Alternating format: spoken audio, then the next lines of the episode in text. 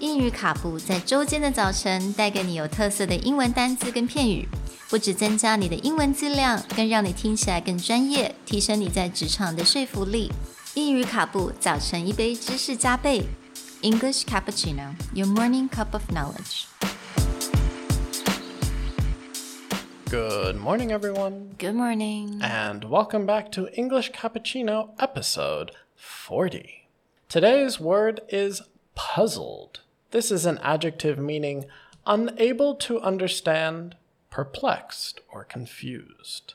It's an adjective spelled P U Z Z L E D. 那今天的单字是 puzzled。puzzle 它是一个形容词，那它中文的意思就是你很迷惑的，或者是感到很不解的。 So, puzzled is a word that is similar to the idea of the game, a puzzle. So, a lot of times when you have to put something together and try and understand it together, that game is called a puzzle. So, puzzled means before you understand, it's often confusing or difficult to put together. 所以大家不知道知不知道一个单词就是 puzzle？那它如果当名词的话，它其实是拼图的意思嘛。 所以在呃名词是拼图，所以在形容词就变成你感到很不太了解或者非常 confused 那种感觉。So today's word comes from one of my favorite children's books, The Phantom Tollbooth. And in one paragraph, the main character is puzzled as to why he got a gift.